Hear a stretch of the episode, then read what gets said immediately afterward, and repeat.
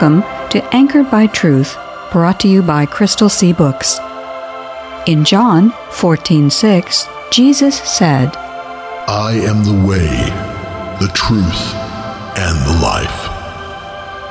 Our goal is to encourage everyone to grow in the Christian faith by anchoring themselves to the secure truth found in the inspired, inerrant, and infallible Word of God.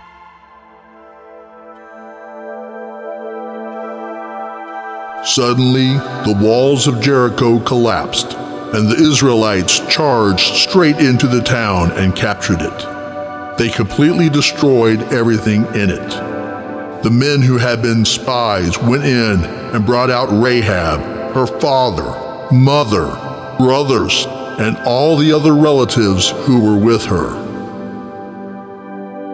Joshua chapter 6, verses 20 through 23, New Living Translation. Hello, and welcome to Anchored by Truth, brought to you by Crystal Sea Books. I'm Victoria Kay. This is our seventh episode in our series on archaeology and the Bible. Throughout the series, we have been talking about the large number of archaeologic finds that supply evidence that confirm that the history contained in the Bible is real history. It's popular today, especially in academia and the media, to attempt to dismiss the long standing relationship between the Bible and archaeology. But when reviewed objectively, the only fair conclusion is that archaeology has been extremely supportive of the Bible's trustworthiness. To help us continue to explore this topic, in the studio today we have R.D. Fierro. R.D. is an author and the founder of Crystal Sea Books.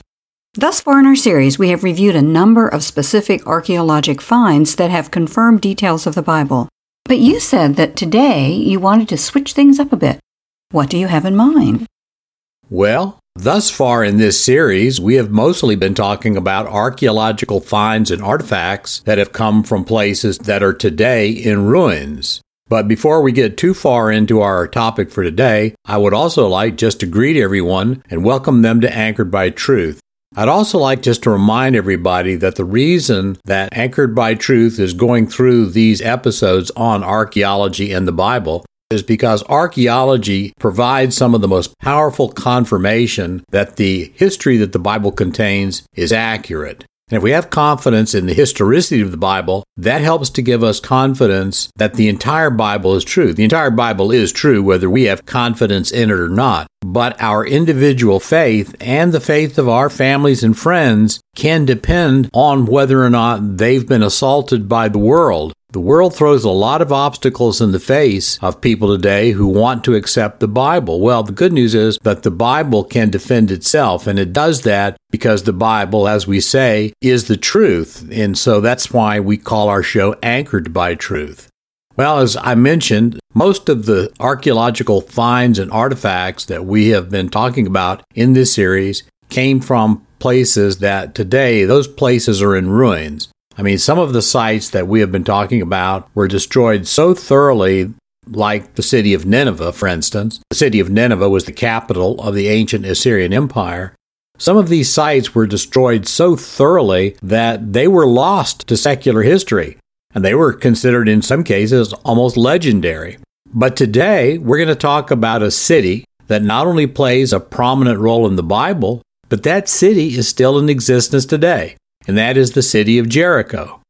Jericho is one of the few cities that is mentioned very early in the Old Testament and comes back later in the New Testament, but Jericho is still around today. Most of the locations from the biblical history, they've turned into piles of rubble or rock, and they've disappeared sometimes between multiple layers of sand or rock or dirt. But Jericho didn't. It still exists today in the West Bank territory, and according to recent estimates, it has about 20,000 occupants. Well, we do want to note, though, that even though we're still talking about the same city, the city of Jericho, that even though the city exists, that it is not on exactly the same spot of ground as the Old Testament city of Jericho that is mentioned in the book of Joshua. Some scholars believe that Jericho may be the oldest continuously occupied city in the world.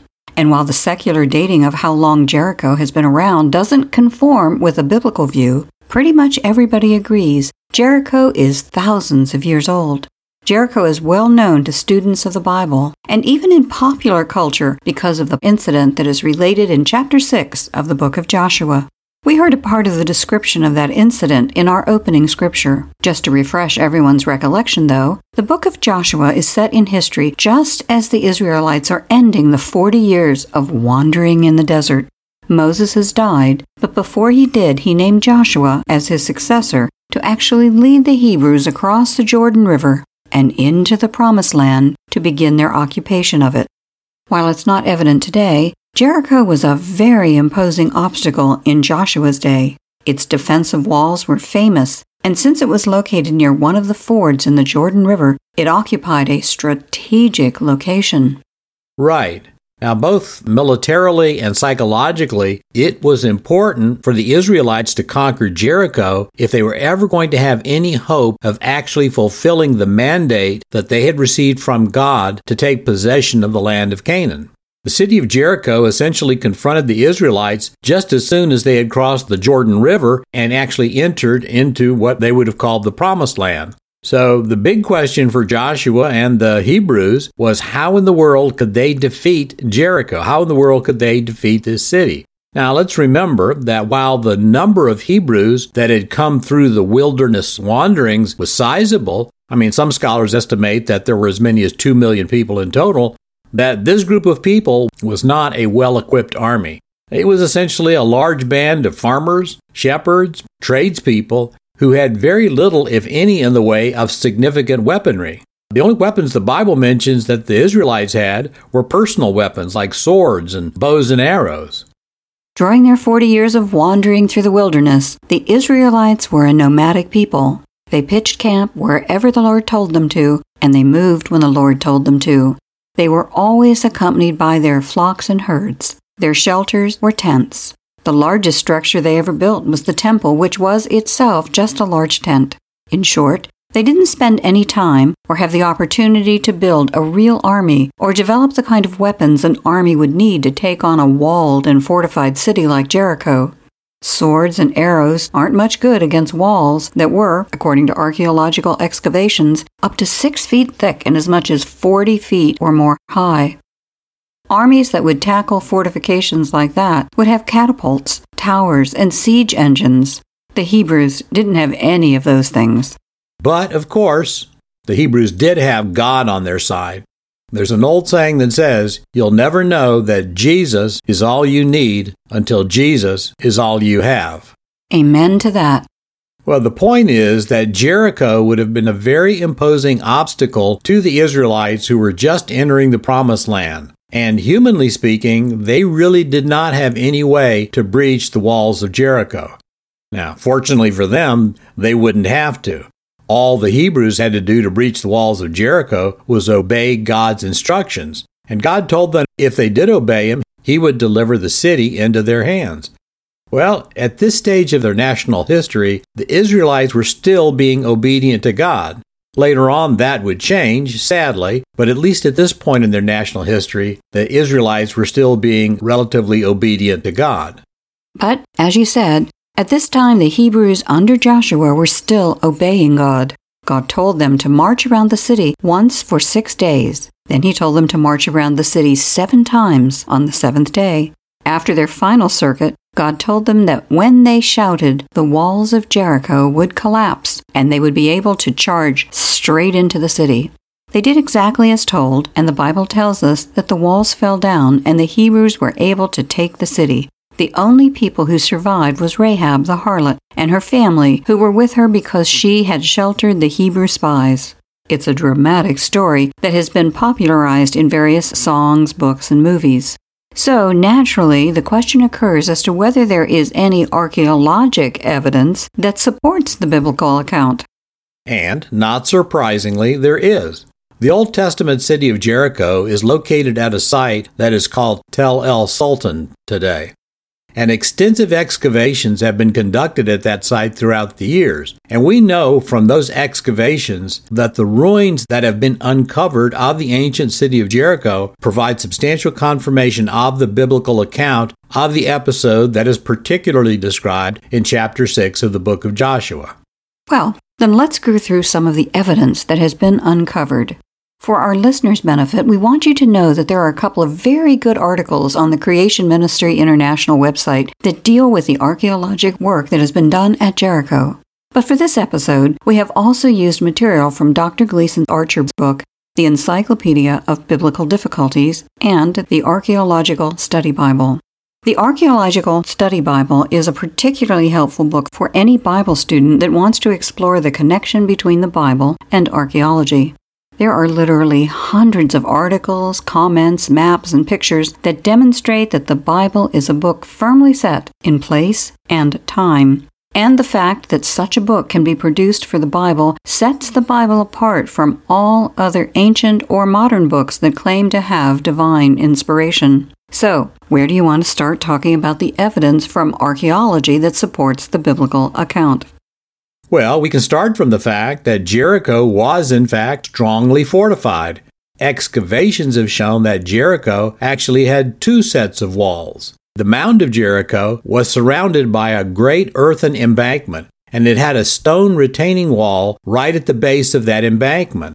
Now, this retaining wall was about 12 to 15 feet high. And on top of that embankment was a mud brick wall that was six feet thick and over 20 feet high. So that means that the Israelites who were standing on the outside of this lower wall would have been staring up at a wall that was close to 40 feet high. In other words, the attacking Hebrews would have been facing a wall that was close to four stories tall. That would have been both imposing and discouraging. Absolutely. That was just the lower wall. At the top of this large embankment was a similar mud brick wall whose base was roughly 46 feet above the ground level that was outside of the retaining wall. Well, this very imposing wall system was looming high above the Israelites as they were going to go marching around the city once a day for the first six days. So, humanly speaking, it was impossible for the Israelites to penetrate the impregnable bastion that was Jericho. Archaeologists estimate that within the upper walled section was an area of approximately six acres. Based on an archaeologist's rule of thumb of approximately 200 persons per acre, the population of the upper city would have been about 1,200 people. Archaeologists estimate that the total area within the walls of Jericho, including the lower walled portion, was about 9 acres. We also now know from excavations carried out by a German team that people were also living on the embankment between the upper and lower city walls. And it's reasonable to believe that as the Israelite army was approaching Jericho, that Canaanites living in surrounding villages would have fled to Jericho for safety. Thus, it's quite likely there were several thousand people inside the walls when the Israelites came against the city. Right.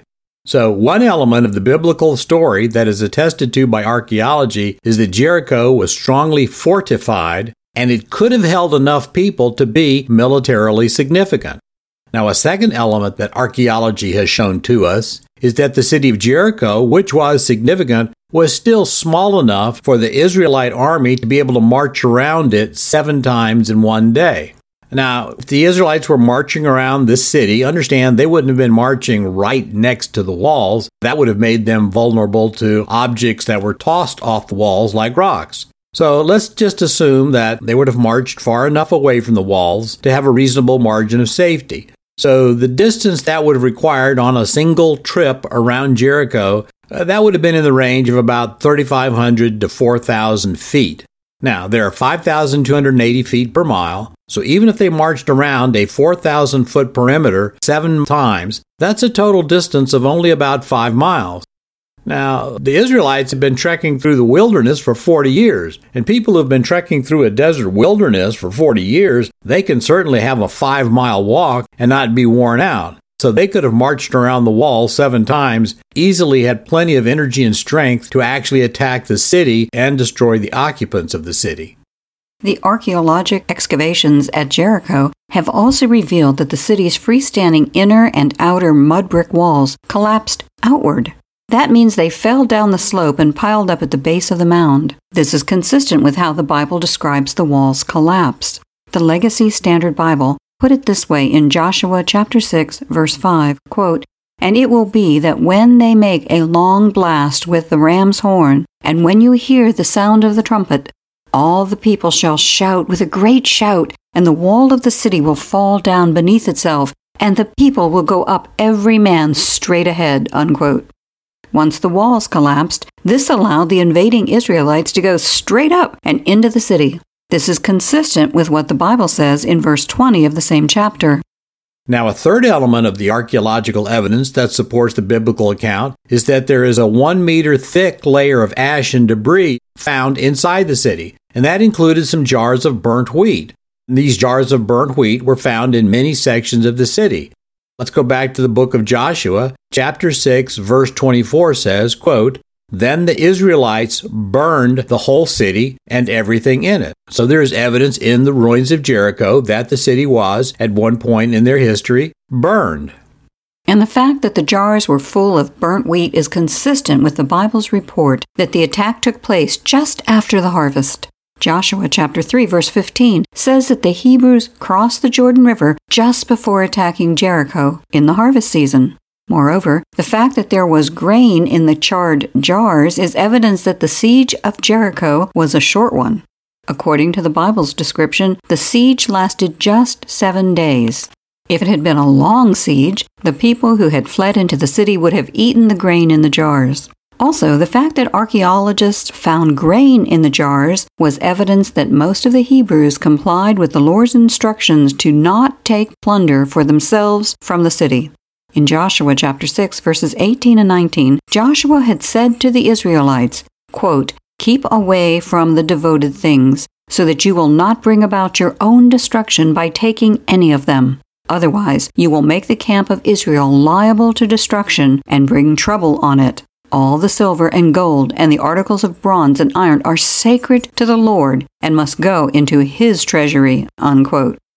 Grain would have been a valuable commodity to an attacking army. An army certainly would have taken any food stores in the city with them under normal circumstances. The fact that the grain was left shows that whoever sacked the city and set fire to it is unusual, but is entirely consistent with the Bible's account. And let's mention one final piece of evidence which was found at Jericho, which is consistent with the Bible. The Bible explicitly says that the harlot Rahab's house was built into the city wall of Jericho. Joshua chapter 2 verse 15 says, quote, So Rahab let the Hebrew spies down by a rope through the window, for the house she lived in was part of the city wall. End quote. Well, as the archaeologists were exploring the walls of Jericho that had fallen down, they discovered a section of the lower city wall that had not collapsed in the same way as other parts of the walls. Now, there's an article on Creation Ministries website that puts it this way quote, The German excavation of 1907 to 1909 found that on the north, a short stretch of the lower city wall did not fall as everywhere else. A portion of that mud brick wall was still standing to a height of over eight feet. What is more, there were houses built against the wall. So it's quite possible that this is where Rahab's house was. Since the city wall formed the back wall of the houses, the spies could have readily escaped. From this location on the north side of the city, it was only a short distance to the hills of the Judean wilderness where the spies hid for three days. And that ends the quote. So, the main point of all this evidence that we are citing is that there is ample archaeologic evidence to support the reliability of the Bible's account the Israelites captured the city of Jericho. But I think some people might ask the question why does it matter whether the story as told in the Bible is true? Some people might say that even if the story was an embellished account, what difference does it make? Or does it even matter if the story is just an amazing legend that was used to inspire generations of Hebrew children? And the short answer to those questions is that it makes all the difference in the world whether the story is true. I mean, let's step back for a second and remember that the Bible is a single book about a single plan and that the Bible's content was selected by a single mind, the mind of God. And God had a purpose for everything that He chose to put in the Bible. Now, there's a lot of history in the Bible, such as the history that's found in the book of Joshua, but none of that history is there by accident. God wanted, and He wants His people to learn things from the history that He chose to include in the Bible. So, what are some of the good things God wants us to learn from the Hebrew encounter with Jericho?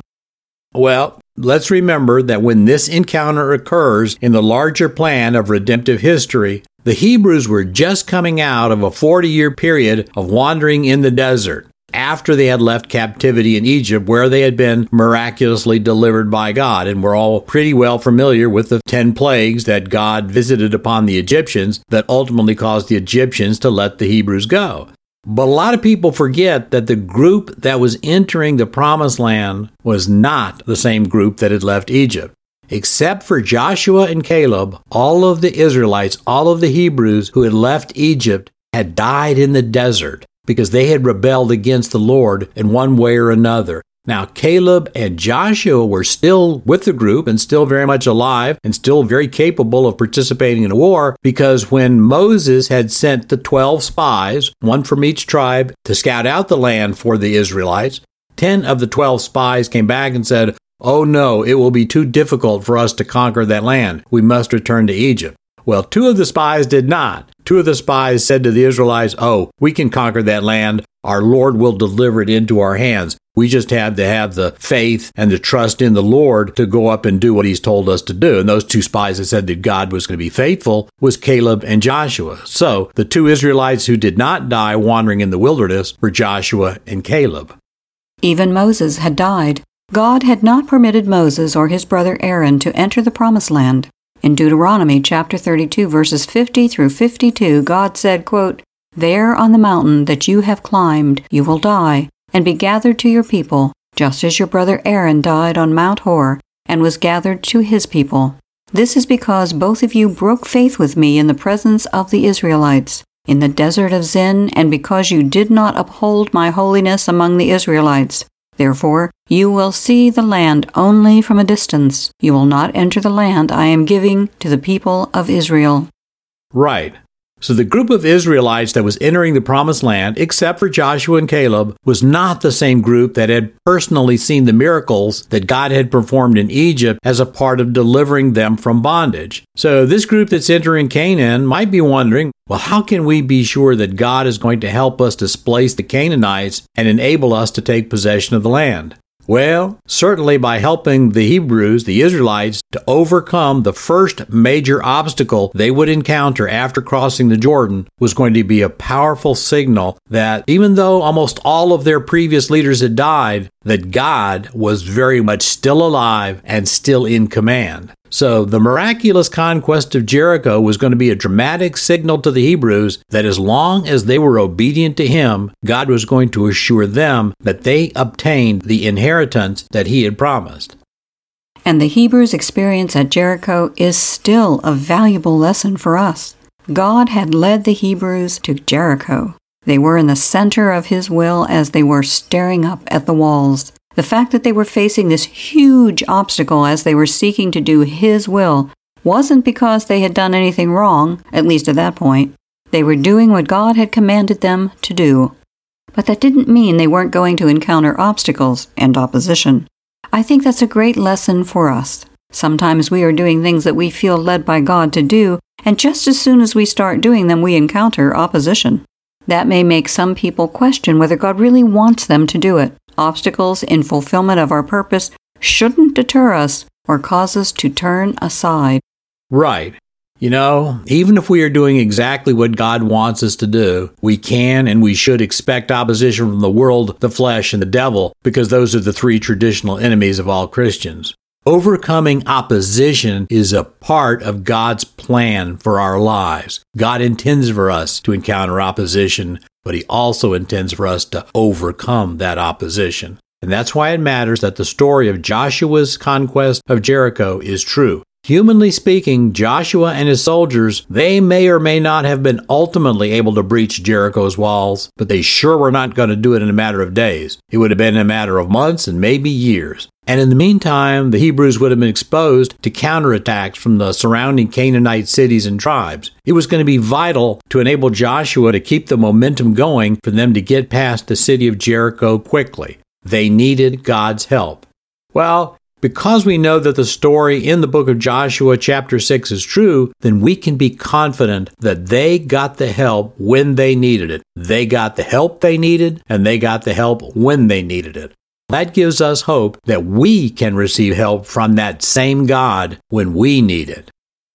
We might be able to learn lessons from stories. Jesus used parables to teach. But if we want real hope, we need examples real examples of when our God came to the aid of his people. That's one of the things we get from the story of Jericho, but we only get that if the story is real history.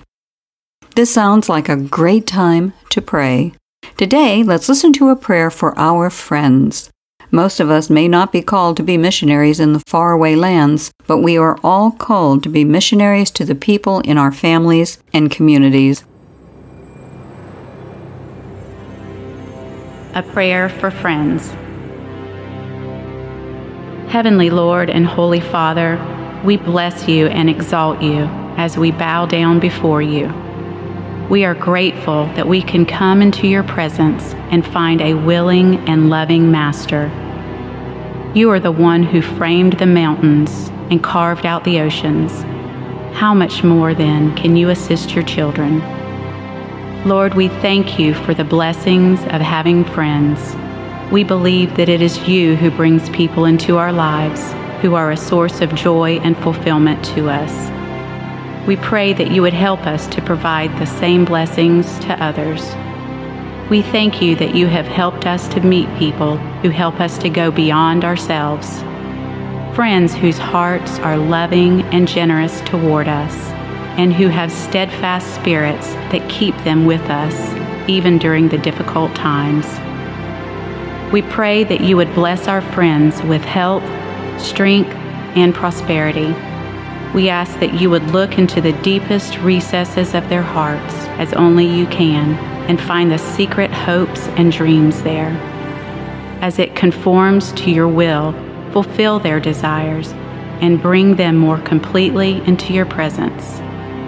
Seek out those who do not yet embrace your name and your Son and bring them into communion with you.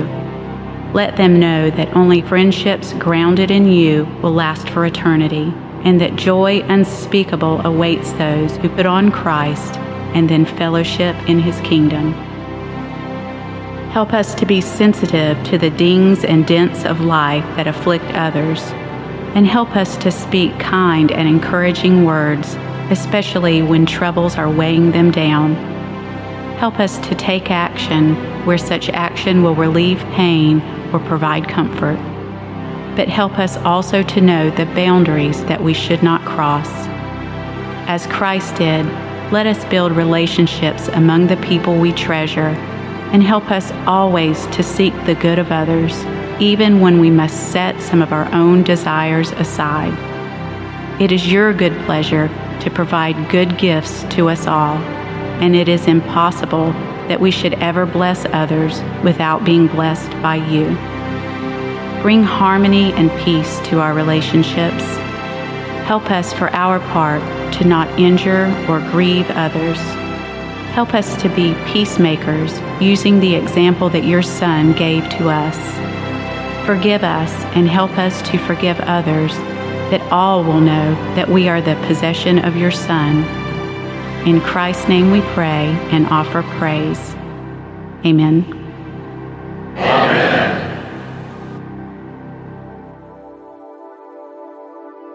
Is the Bible important in your life? Supporting Anchored by Truth with a contribution is an easy way to put your faith into action. The opportunity to help is available at crystalseabooks.com. How wonderful would it be for Jesus to commend us because we made His Word a priority in our lives and giving? We are grateful for your support and partnership.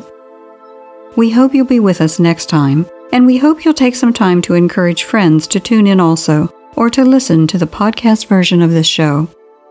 If you'd like to hear more, try out crystalseabooks.com where We're not perfect, but our boss is. And for those of you who need that website one more time, that's crystalseabooks.com. Crystal, C R Y S T A L, C S E A, and books, B O O K S dot com. Thank you for your support.